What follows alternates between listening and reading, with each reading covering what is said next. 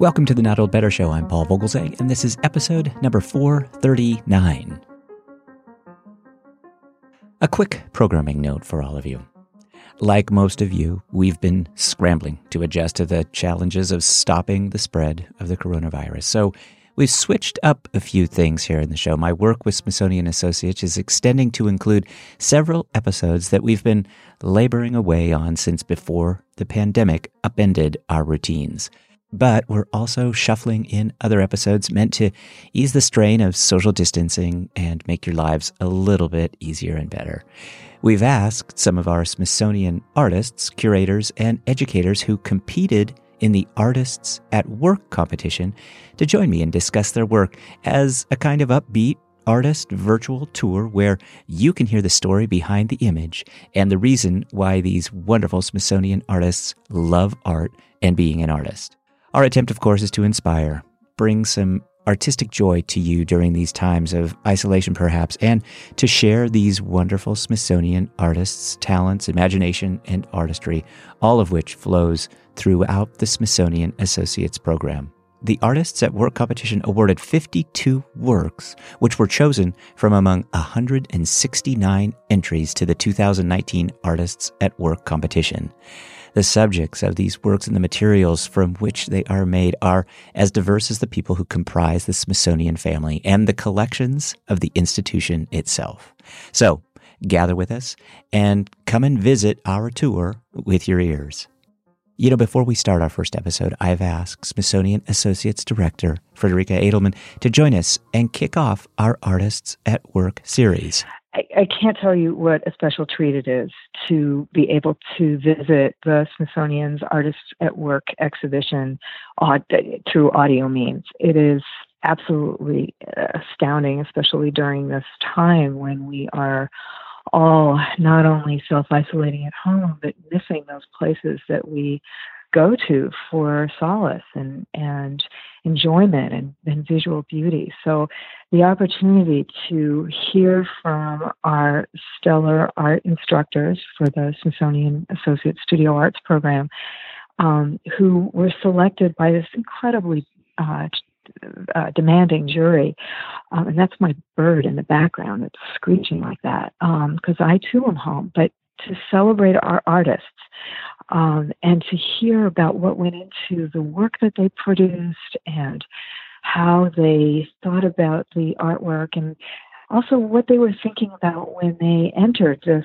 um, this competition is just an, an, incredible gift, I think. So I'm I'm just delighted to hear these um, and to get to know the artists from a different perspective. You know, when when we sit in our classes, we are artists. We go in at various levels. I am a, not only a rank amateur, I'm really just an admirer of art rather than a producer. But I know that our students come in at all various levels, and our artist instructors are right there with them, encouraging them, giving them tips, helping them hone their expertise.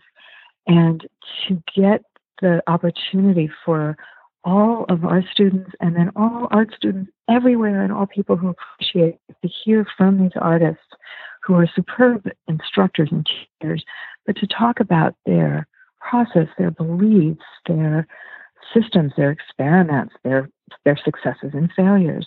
Um, what a what an incredible gift! Um, you know, all of my museum colleagues, not only at the Smithsonian but well beyond, are scrambling to provide virtual tours, but there's a point at which you can you just can't look at art online all the time.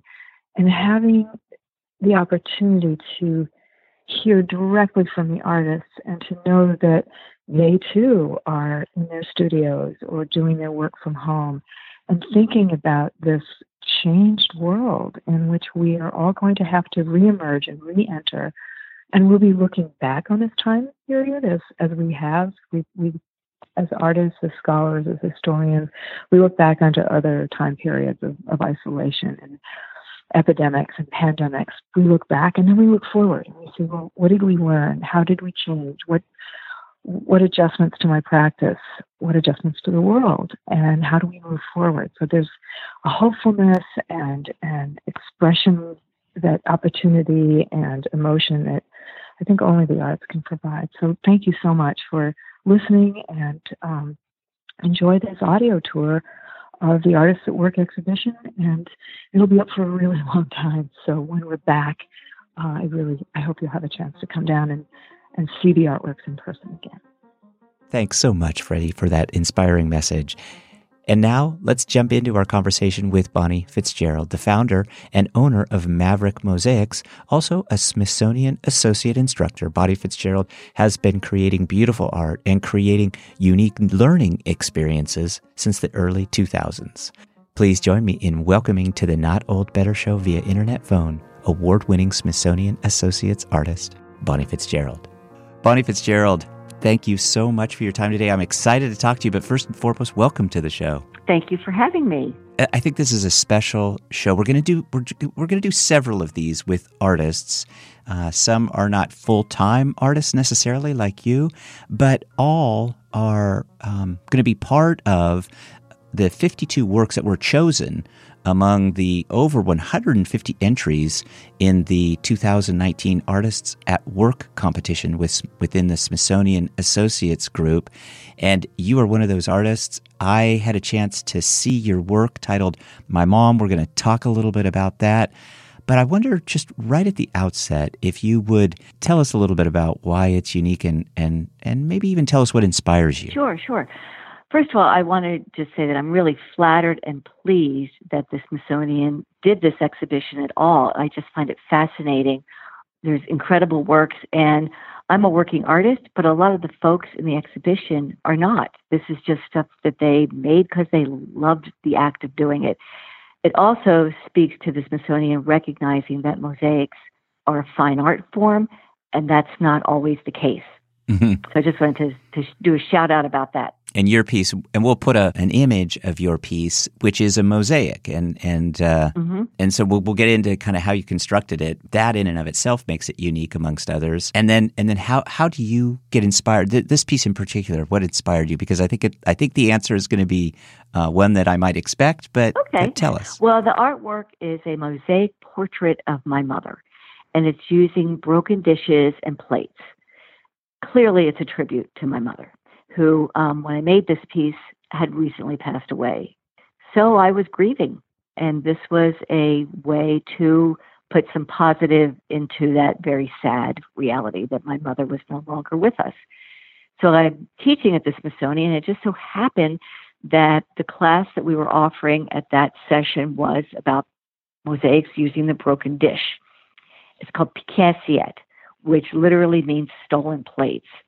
I bring a lot of the supplies. I'm looking at all of the plates and dishes, and I realized a lot of them were my mother's because my mother mother had downsized years ago. Um, I shop at thrift stores and yard sales, and I also was realizing I had collections of a lot of other mothers and grandmothers' plates and dishes and crockery.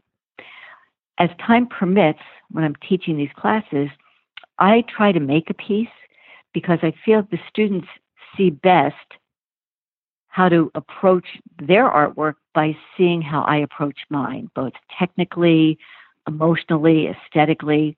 So I started working on a piece.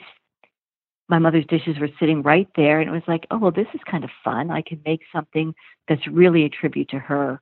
And I know my mom would find the whole thing just hysterical that I was using her, her dishes to do this. Um, so that's what really got me going on it was um, really wanting to pay tribute to my mom. Mm-hmm. As I say, we're going to put a picture on the website to share with everybody of the piece, but it is it is just lovely. Your mom just looks she looks very she she looks like she has a ton of energy. She looks like she's very engaged. She has these beautiful bright blue eyes. There's a little piece kind of down by the bottom edge that says mother. I'm, I'm looking at the piece right now. And then it looks almost like you've used Delft, maybe kind of that Dutch Delft china in places too. And I might not be describing it as, as well as I, I should be. But why don't you tell us a little bit more about kind of the, the variety of, um, the dishes that you used and, and, and were choosing from because it, it it, it really has, it almost looks like she literally has this particular floral dress on and has almost this badge. And so it's really neat. Yeah. Yeah. It's fun. Um, so the signature mother was just from a souvenir plate that actually may have been in the house I grew up in that I probably gave my mother as a kid for Mother's Day. And it was a poem and it had mom and mother. And so I harvested it just for that word because I really liked that I could put the title of the piece in the piece. The the floral stuff is really her dishes. And I remember purchasing um, for her 25th wedding anniversary, my brothers and I chipped in and bought the best china we could buy, which, be clear, was from a little local department store. It wasn't fine china. But I held on to those dishes all those years when, when they retired to Florida.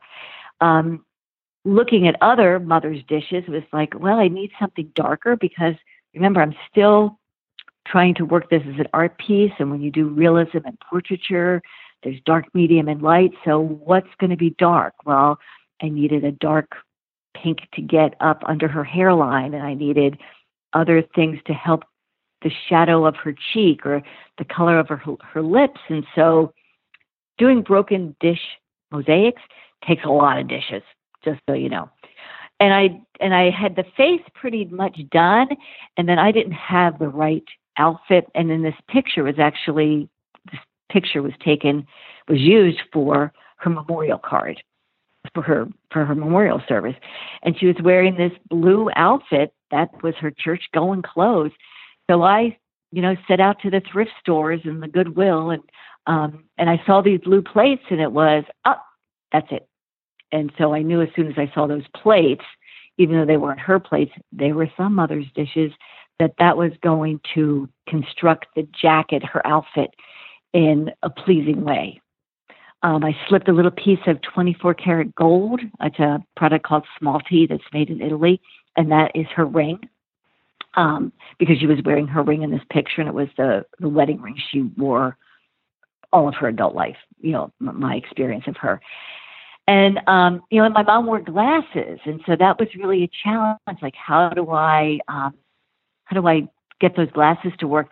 And the trick was that from the edge of her of her fine china that I had bought at the department store was a gold rim. And so I harvested all of that off to start building the glasses. And my mother had beautiful eyes. And you know that and I, I saw them at the end. And um and so those eyes were the first part of the portrait I did, and I did them probably three times before I had them where I was happy and then I could move on to the rest. So it was a great it was a great exercise for me, and it was a and, oh, I don't work in this technique all the time. I haven't made that many pique-assiette pieces, and I and I I do do portraiture, um, but this is like way different because I didn't have the palette of materials I do when I use other mediums, other mosaic materials, mm-hmm. and it was fun. Yeah, it the piece looks like you put a lot into it. I imagine that was fun because it had to have been very rewarding. And I think your work as an artist in general is probably very rewarding to you. But tell us a little bit about your work for Smithsonian. What what is it that you do there? Because you're a you're a, a working artist, but you also work at within the Smithsonian organization too. So let's let's dive into that, and then we'll kind of move to the rest of the stuff that you do. Sure. Well, first off, um, that audience, the students that I get at the Smithsonian, are very different than students I get at other places that I teach. Many of them are coming to Mosaic because um, they're looking for a relief, a release. Um, they see this as an opportunity to create and to maybe learn something new. And for many, it's just about relearning something or, or capturing the essence of, of visual arts and how can I do something with my hands. So they're a very unique group, those students. They're policymakers and they're in government management. Um, and so they're very challenging for me because I have to kind of get to that childlike wonder in them. And um, it's great fun. So I have to inspire them in a different way than I might have to inspire other students that I have and the classes I teach there are awesome. So it's a it's a very nice situation, and I am I am really grateful for the opportunity to to have those kinds of students pass through my um, or experience my teaching repertoire. When we come back, Bonnie Fitzgerald will share her artistic ideas about passion versus purpose. Bonnie also discusses the very real challenges she's faced as an artist. Very inspiring. Stay with us. Hey everyone. Many of you, like me, are staying at home to help stop the spread of the coronavirus. And I know many too are using this unexpected gift of time to learn something new you might think of exploring your inner interest in the planet. And one way, for example, is to get involved with the 2020 Earth Optimism Digital Summit, scheduled for the 50th anniversary of Earth Day, April 22nd through the 24th. I'm doing this personally, and I invite you to be optimistic learn about this wonderful movement titled, of course, Earth Optimism, and check out their website and list of activities, which is changing all the time. So stop by earthoptimism.si.edu. We're going to put all of this in our show notes. But stop by the website and learn about the Earth just in time for Earth Day. The 2020 Earth Optimism Digital Summit kicks off April 22nd. So I invite you to learn something new about changing the conservation conversation from doom and gloom to optimism and opportunity. You can check out our show notes for more details and stay tuned for more Earth Optimism 2020 information with future guests. But you can go directly, of course, to earthoptimism.si.edu for all of that information and you'll learn all about the event and all of the great activities. Thank you.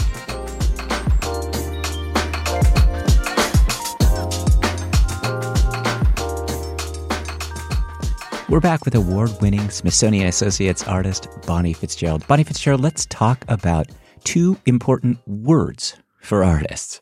The two words that jump out at me often are this idea of purpose and passion. And so, how, how do you instill this passion in people who are very purpose driven? And, and maybe tell us the difference between the two words to you.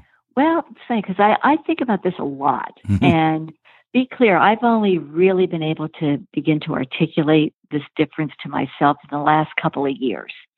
Um, so I guess with age comes wisdom. Mm-hmm. So for me, the idea of purpose is with intention. We're doing things with intention. Passion is enthusiasm and urge and excitement. So we need passion to fuel our purpose. I need passion to fuel my purpose because purpose comes first in my mind.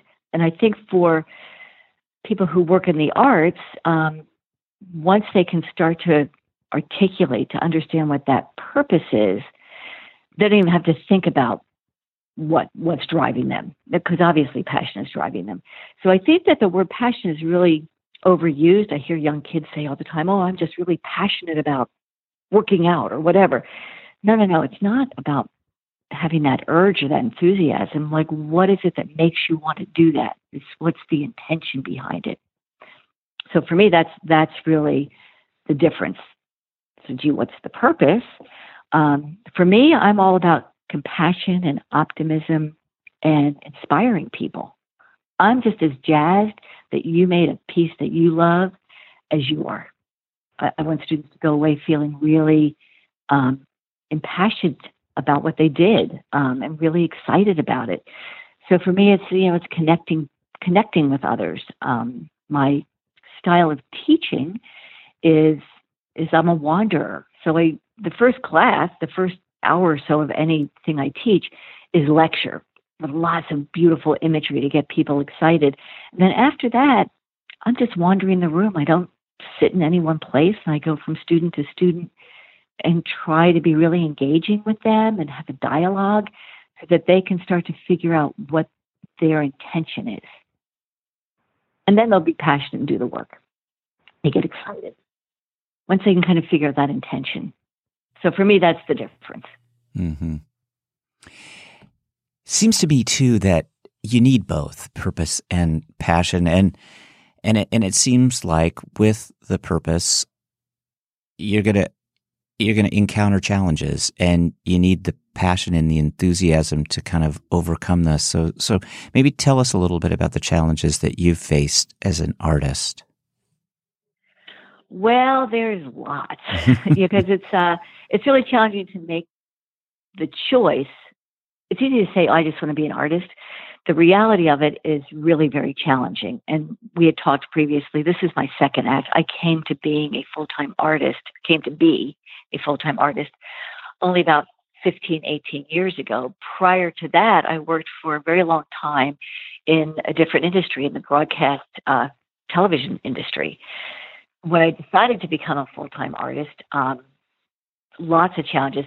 Uh, first and foremost, let me just say that I'm really grateful every day that I allowed myself to pursue art, and specifically mosaic art as a vocation. It has changed my life and opened doors um, that I never would have imagined from just this little kind of subset of art, mosaic art. Um, mosaic art, all art, really takes time. And so I think that that's often discounted with art in general.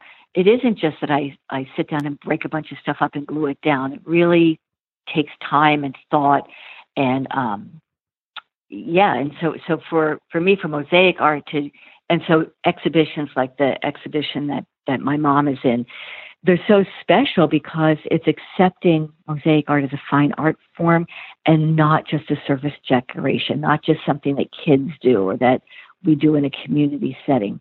So for me as a mosaic artist in particular that's been a huge challenge.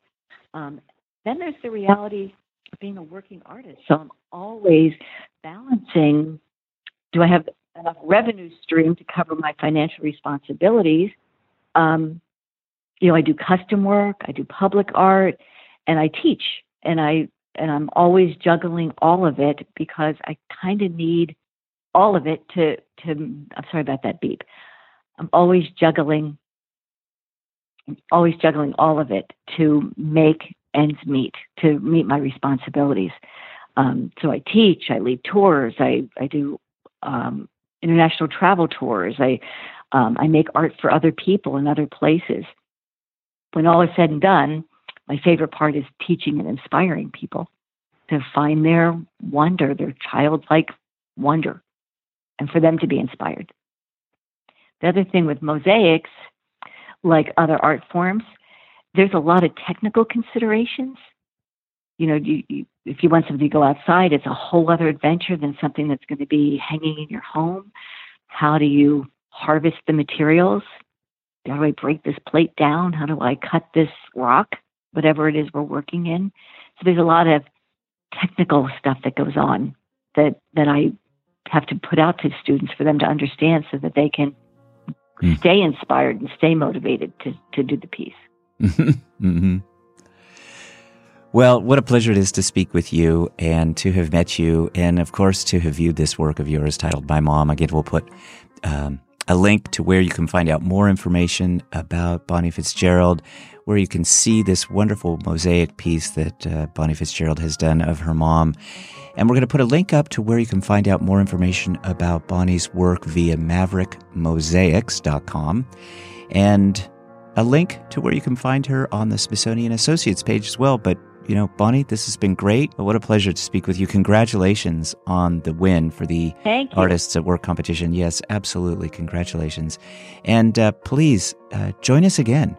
I will. I look forward to it. And um, again, I really appreciate you taking the time for uh, me to spout about mosaic art um, and just how it can it can really help all of us have intention and purpose and find some passion to keep it fueled. That's wonderful. Well, thank you. Thank you. We'll talk again soon. My thanks to Bonnie Fitzgerald and Freddie Adelman, Director of Smithsonian Associates. My thanks to the Smithsonian team for all they do to support the show.